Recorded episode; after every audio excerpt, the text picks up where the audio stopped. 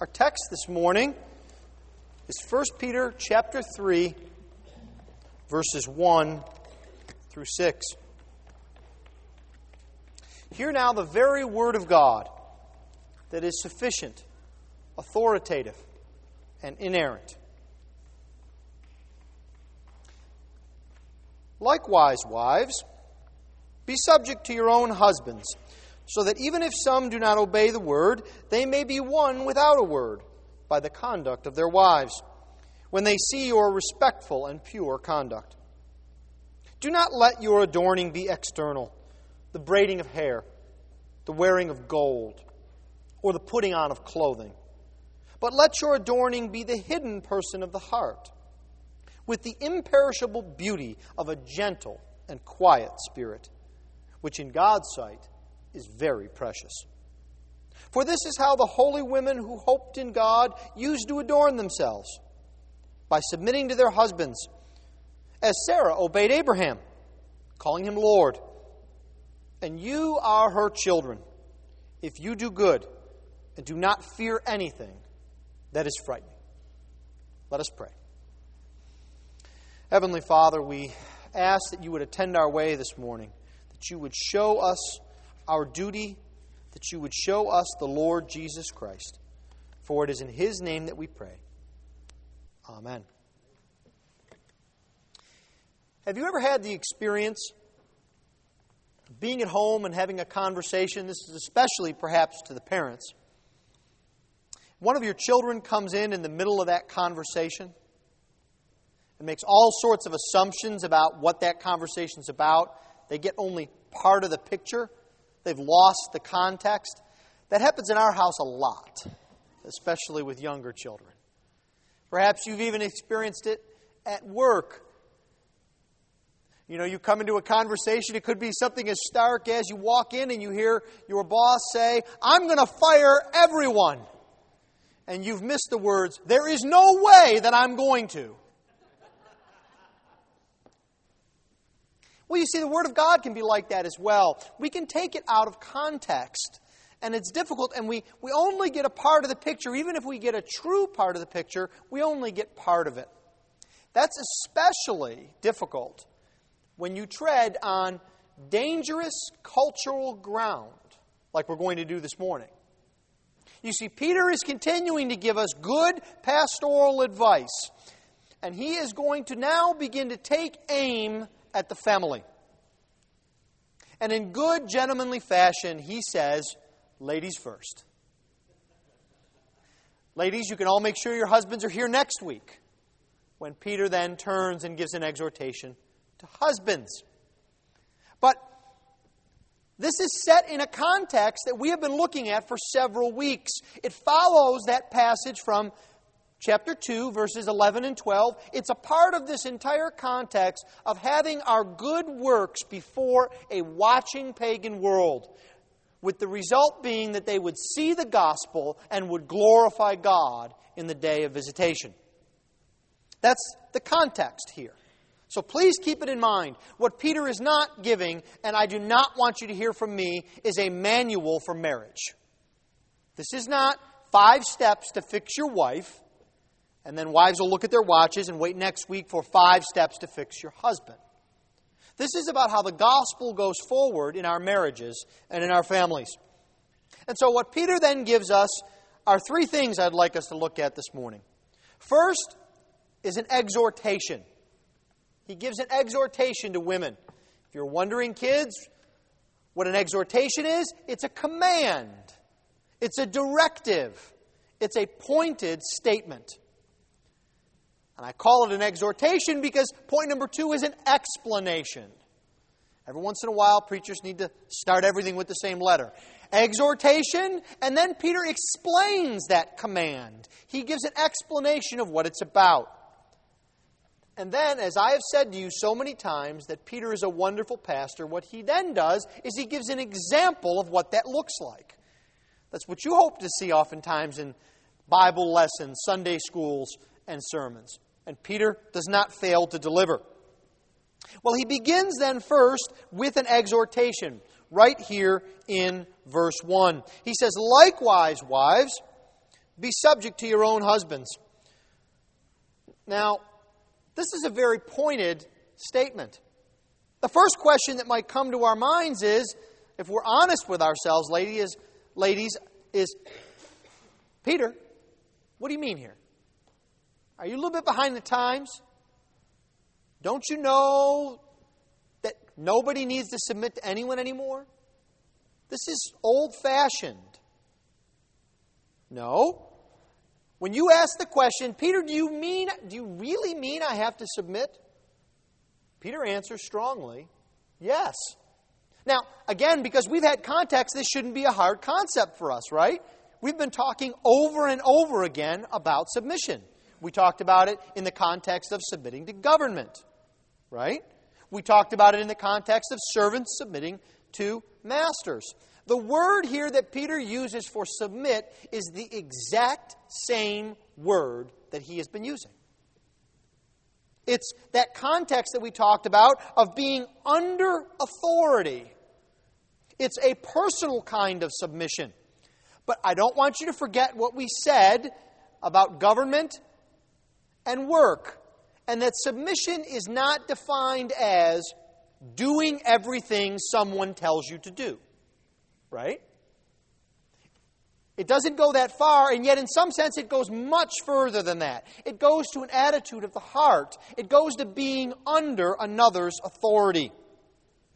This is a follow on to what Peter has been saying to us over and over again.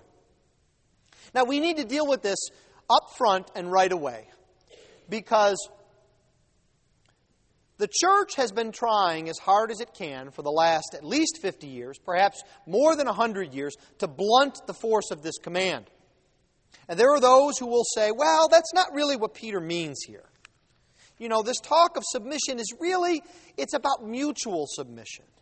It's about giving way to each other.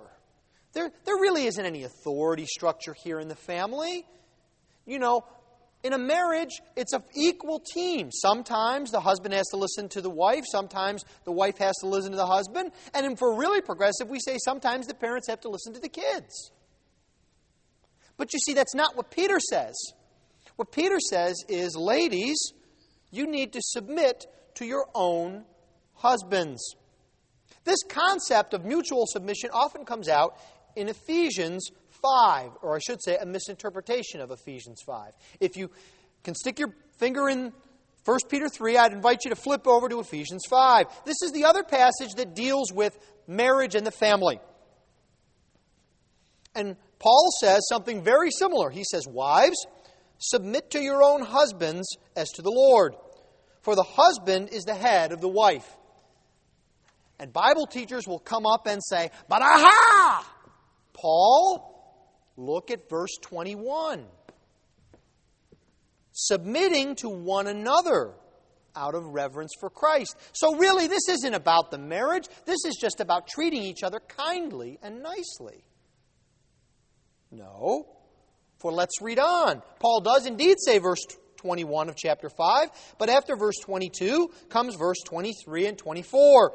For the husband is the head of the wife, even as Christ is the head of the church his body and is himself the Savior. So, as the church submits to Christ, so also wives should submit in everything to their husbands. You see, we don't say, well, you know, sometimes the church needs to submit to Jesus. But there are times when Jesus needs to listen to the church and submit to the church. You know, mutual submission and all that. No. We shake our heads and we say that's ridiculous. And yet we're willing at times to listen to the voice of culture, which tells us that there's no submission in marriage.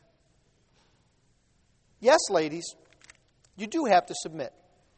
But let's delve into it a bit further because it doesn't mean what oftentimes the culture thinks submission means. Well, how do I submit? Might be the next question. Am I supposed to do what some of these Neanderthals think? That I'm never allowed to speak, that I can't pick my own clothing out, that I can't do anything I want to do? How do I submit? And again, Peter is instructive. Notice the first word of chapter 3. Likewise. Likewise to what? Well, likewise, to the way servants submit to masters, and we submit to the government. It's not just the fact of submission that Peter is building on here, it is the type of submission. And the first thing that we need to know about how we submit is that willingness is the key. Do you remember what we said about submitting to your government? Do you remember what we said about submitting at work?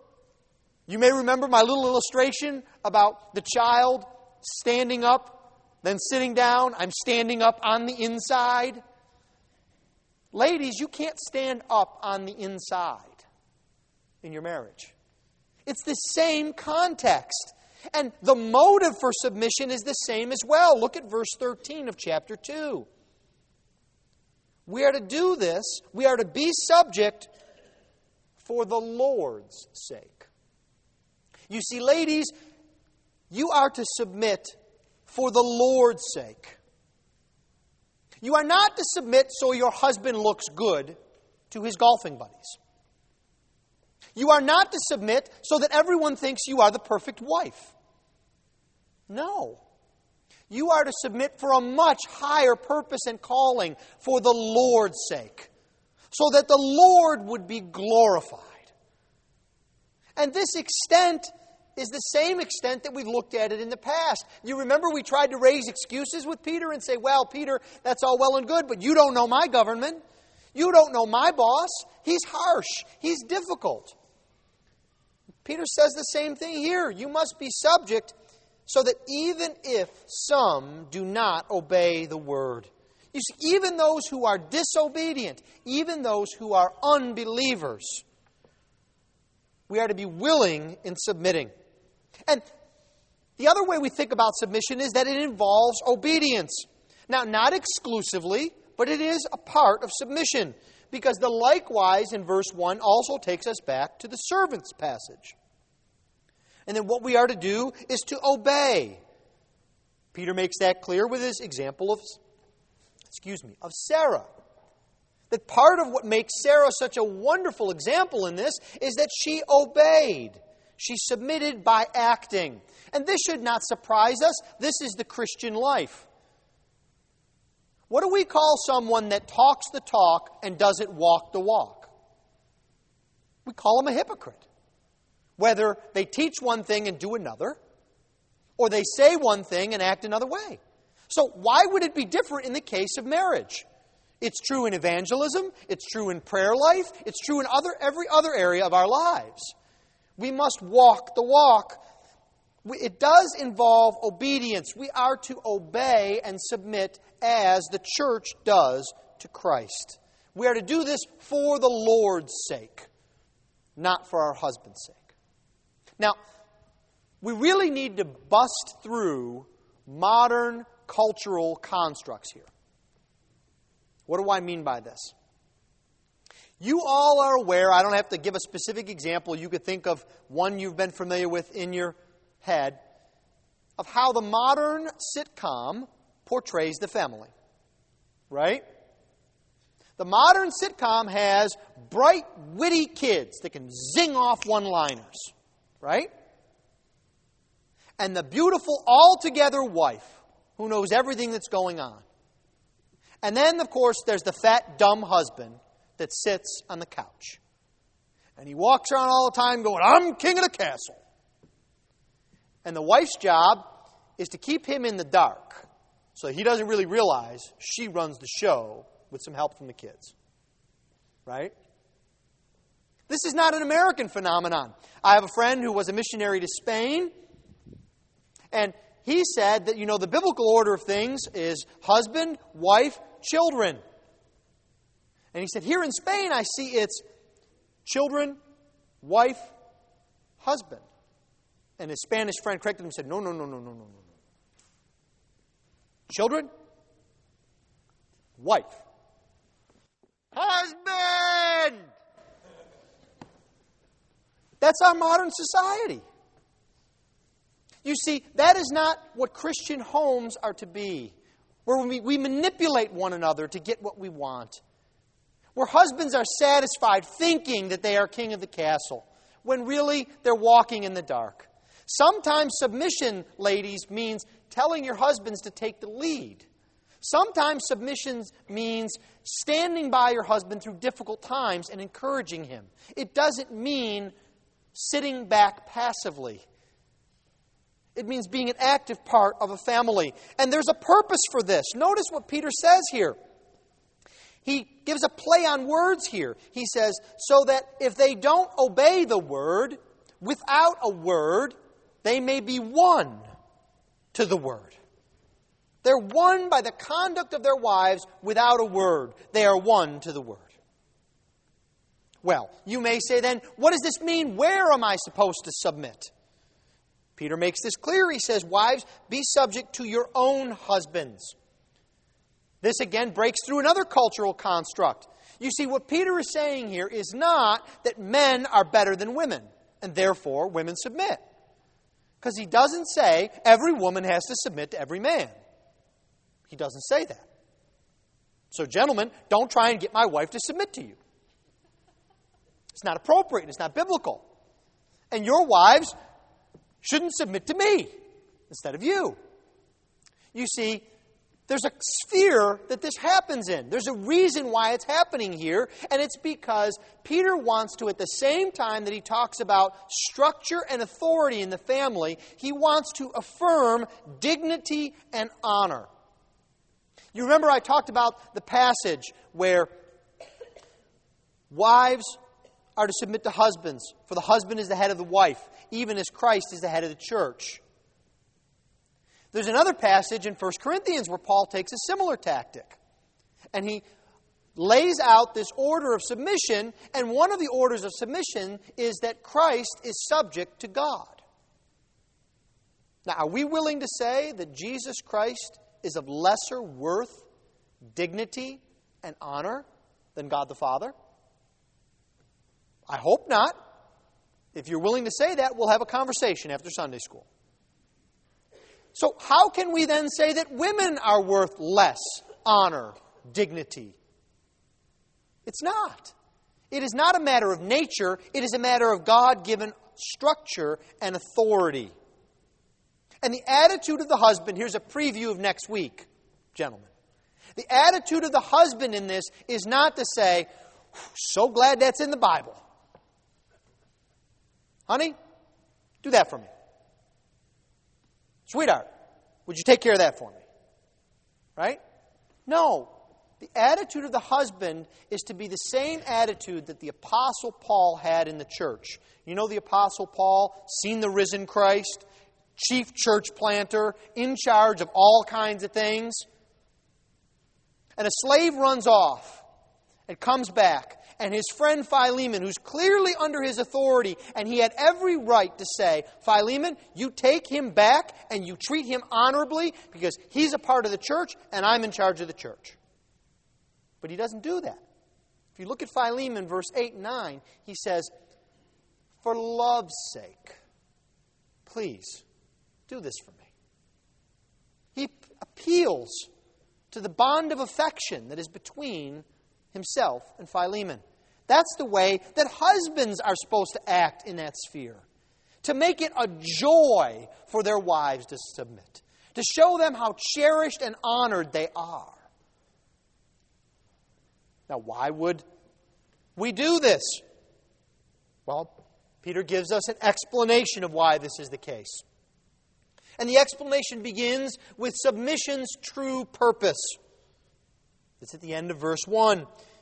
After this harsh command, this sharp pointed command, be subject, he says, so that even if some do not obey the word, they may be won without a word by the conduct of their wives when they see your respectful and pure conduct.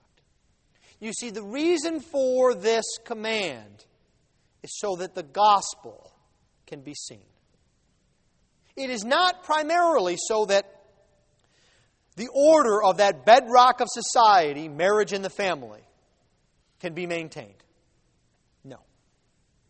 It's so that the gospel goes forward in the family just as it does in the workplace, just as it does in the public sphere. You see, Peter's just stringing along the same purpose. His goal is the same that the gospel would go forward, that others would see Jesus, that others would see what submission and obedience looks like, and that they would submit to the Lord God. You see, that's the call there that's behind all of this. And Peter anticipates objections. He says, even if they don't obey. So you're not allowed to say, ladies, well, listen, if my husband was just a little bit of a nicer guy, if he was just slightly more thoughtful. No, Peter says if he's not even a believer, you need to show this principle. Why? It's because this principle shows the beauty of God's created uh, order. And it's so beautiful that it even affects pagans. Those who are not believers look at this and they say, wow, there's something going on here. They're won over without the word. And this is a part and parcel of our life. Peter uses one of his favorite words again that hopefully you're becoming familiar with at the end of verse 2 when he talks about the wife's conduct. It's that word that means way of life. It describes everything about you when you're out at the store, when you're home in the evening, when you're talking in the afternoon. It's part and parcel of your life. And there's a reason why Peter does this. It's because this is not about image or substance. You see, this is not so that we can present ourselves as the perfect family to outsiders. Look at those Christians. They've got it all together. Their kids are so clean. Their hair is all combed. Everyone speaks at the perfect time. No one's out of place. No one leaves a pea on their plate. Everyone drinks all their milk. No. That's not what the Christian life is like. It's a part of our way of life. You cannot put together a list in order to accomplish this. So if you're already formulating in your heads, ladies or husbands, a list to be followed, you must push that out. Because you see, it is about the very being of a Christian wife. There's a story that's told of a couple. The wife was a Christian by profession and a steady attender and supporter of her church. The husband, on the other hand, was a bit cantankerous. He was not a believer, and every time that the minister or any of the deacons or the elders came to speak to him about the Lord Jesus Christ, he would push them off and had no patience. And one opportunity the pastor had to be with them together, he said, You know, I don't understand. Why are you so hostile to the gospel? Your wife here should show you the great blessings that the Lord has in the gospel. And the husband said, why am I so hostile? I'll tell you why. I can never get a hot meal at night. My wife's always at church. The house is a mess. She's always got some prayer meeting to go to. I can't sit down and talk to her for five minutes. She's always visiting and ministering to someone else. She's always in your church. She never pays any attention to me. Do you see how even things that are godly and good if used in a list fashion, church doors open, I've got to be there. I've got to jump on this, I've got to jump on that, I've got to do this, while forgetting our main purpose and roles, can be used to the harm of the gospel. You see, there's real danger in putting together a list. Now, I'm not saying you shouldn't be at prayer meeting, you shouldn't be at church, you shouldn't read your Bible, you shouldn't minister. What I am saying is don't make a list out of these things. Because when you do, harm follows. You see, Peter says that he wants the husbands to see all of this conduct of the wife, the whole life. The emphasis here is on seeing, not on hearing. Sometimes, ladies, the way in which you labor for the gospel is simply by being the woman that God has called you to be. Sometimes you don't need to have memorized the whole book of Romans. Sometimes you don't need to have the ability to have a stadium full of people listen to your gospel presentation. Sometimes you don't need to have the perfect thing to say at every time. You see, God uses your very conduct and actions to His benefit, to His glory, as His instrument. And this is true of children as well. You see, when Satan whispers in your ear, you are not important. You don't get to do this, and you don't get to do that. God says, Be who I have called you to be, and others will see. And I will use that by my Holy Spirit to the blessing of the gospel.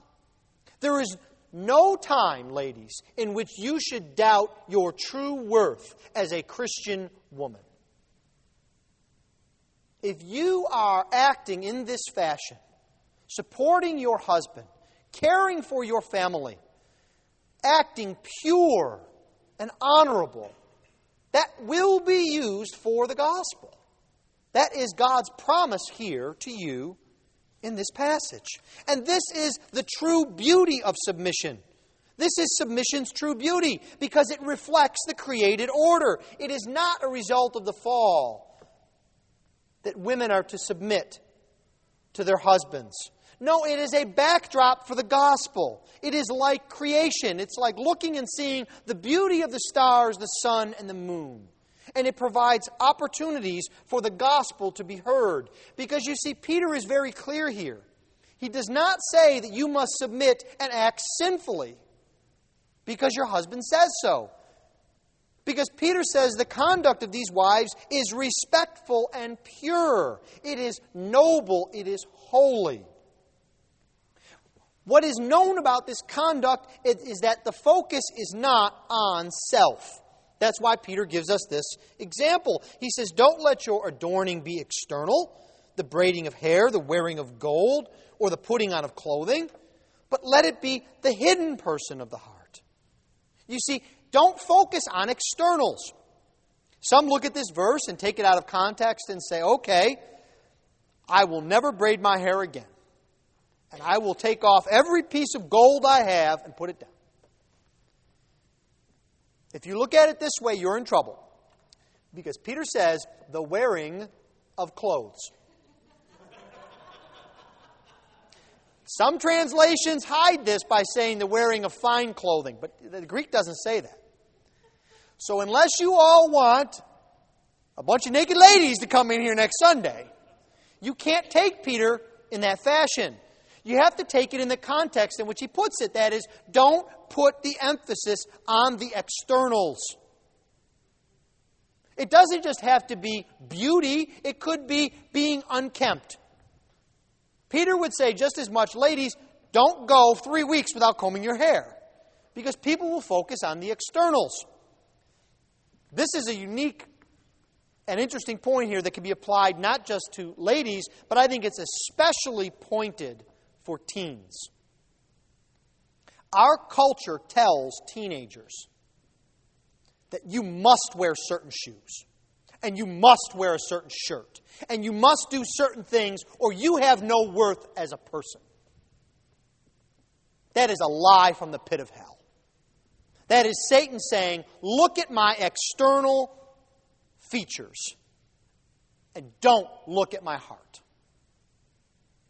God wants others to see your heart, not your Nikes, not your latest handbag, not your latest power tie, gentlemen. God wants others to see your heart because there is where there is true value. There is focus on the eternal.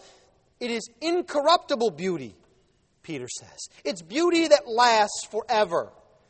How appropriate that is for us today when 20 year olds are having plastic surgery. And when women in their 30s and 40s are on their 10th procedures, trying perpetually to stay a certain way, to keep the external the same.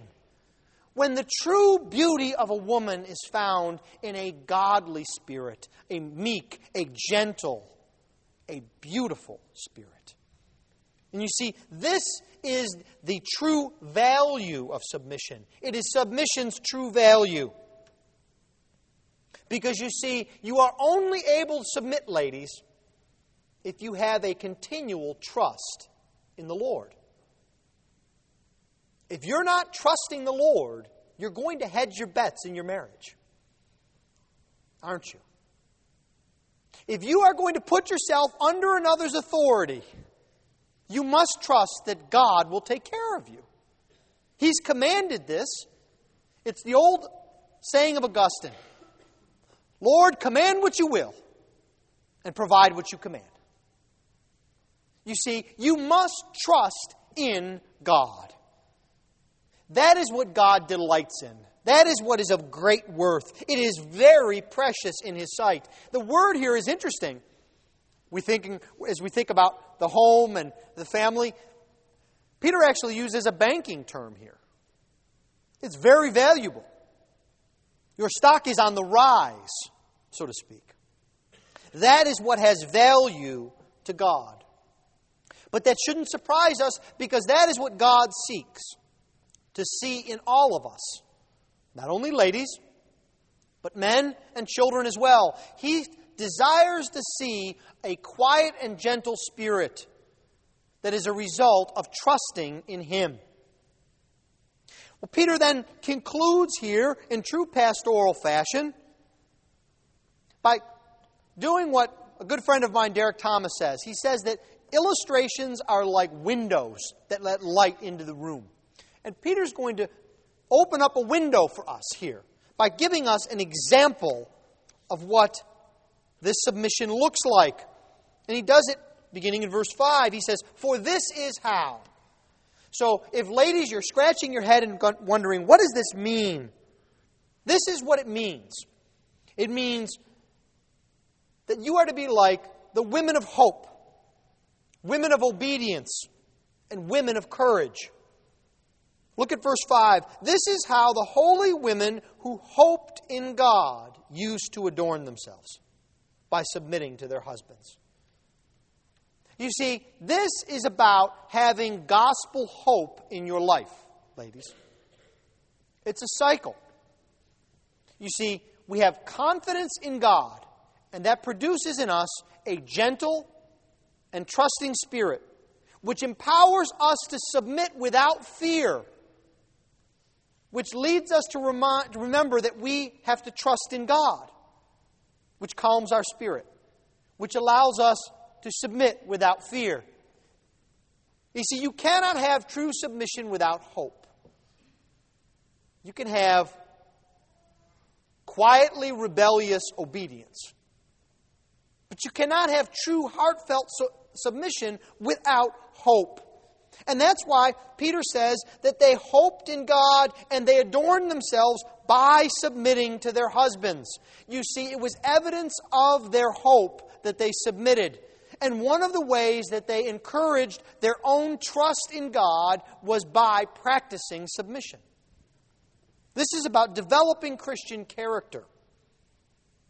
These women had hope you see, when we are forced to trust in God alone,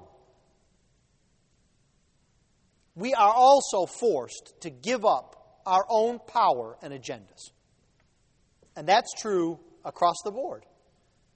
When we trust the Lord to carry us forward, whether it be in a marriage or in a building campaign or in a ministry, when we trust in the Lord, we have to give up our own manipulations and agendas and ideas. Women of hope, but they're not just women of hope, they're also women of obedience. Peter gives us an example again. As Sarah obeyed Abraham, calling him Lord. Think about Sarah. I think sometimes Sarah gets pushed into the background. You know, Sarah sometimes occupies in our consciousness of, of Bible curriculum she's married to Abraham, and he gets called to Canaan. And then she like pops up again when Isaac appears. And we miss what's going on in Sarah's life during what God has called Abraham to. You see, Sarah followed and obeyed Abraham through great discomfort. She made the trek to Canaan as well. That wasn't easy. Ladies, you ever try to take care of small children on vacation? And let me guess. If I asked for a show of hands, I'm going to see more than half of the families when I say, when you go on vacation, who makes the list? Who packs all the things? Who does the planning for the day to day life? Almost all the time, it's the wife. That's not a bad thing. But you know what difficulty is involved there. Now imagine you do it permanently. You're permanently on vacation away from your family. Sarah followed Abraham. And we also sometimes lose the concept that Sarah is a joint heir with Abraham. She inherits the promised land as well because of her obedience. But Sarah is also a woman of courage. You see, the Christian woman, the Christian wife who submits, is not some meek wallflower who gets tossed around by a strong husband. No, Sarah is a woman of courage. Imagine this scene. Abraham comes in and he says, Well, Sarah, just had a conversation with God. She says, God? Conversation? Yes, he's told me that what we're going to do is to travel thousands of miles away, and you'll probably never see your family again. Uh, and you can say goodbye to your friends, and we're going to go off into a land that he's promised us. And he's going to give us uh, an heir so that we could be a blessing to the nations. It takes a lot of courage to say, I'll go with you, doesn't it? It has to. Sarah is one of the bravest women in history of the world. Goes out into nowhere. She doesn't know what's out there. She's giving up her family, giving up her community. She'll never see them again. And she goes because God has called her to that in calling her to Abraham. And think about what a testimony she left for us a testimony of courage and obedience and hope. You see, this kind of submission is not about cowering, but it is about delight. And that's why the only true successful Christian marriage can be a Christian marriage. Because, ladies, you cannot do this on your own. You cannot go home and write up a list and master it.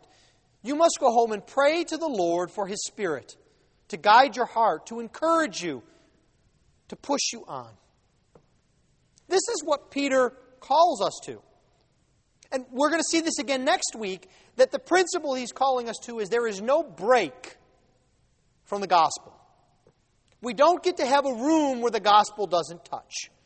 We don't get to have a place where the gospel's demands of God being glorified and praised aren't found. The gospel affects all of our life. The other thing we need to remember is there are no small people in the kingdom of God. Ladies, even if you never witness and see the conversion of 4,000 people en masse, you are a powerful agent. A powerful agent in the kingdom of God. The way in which you carry yourself will have effects in eternity.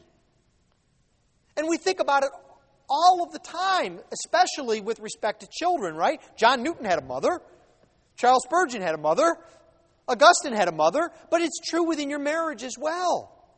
Spurgeon had a wife to push him on, to pray for him, to encourage him. This is what we are called to to see the gospel do magnificent things with ordinary people like you and me. Let us pray. Heavenly Father, we thank you that you are our God. And we ask, O oh Lord, that you would show us your work in our lives, that we might be encouraged. We ask that you would bless our families this day. In Jesus' name we pray. Amen.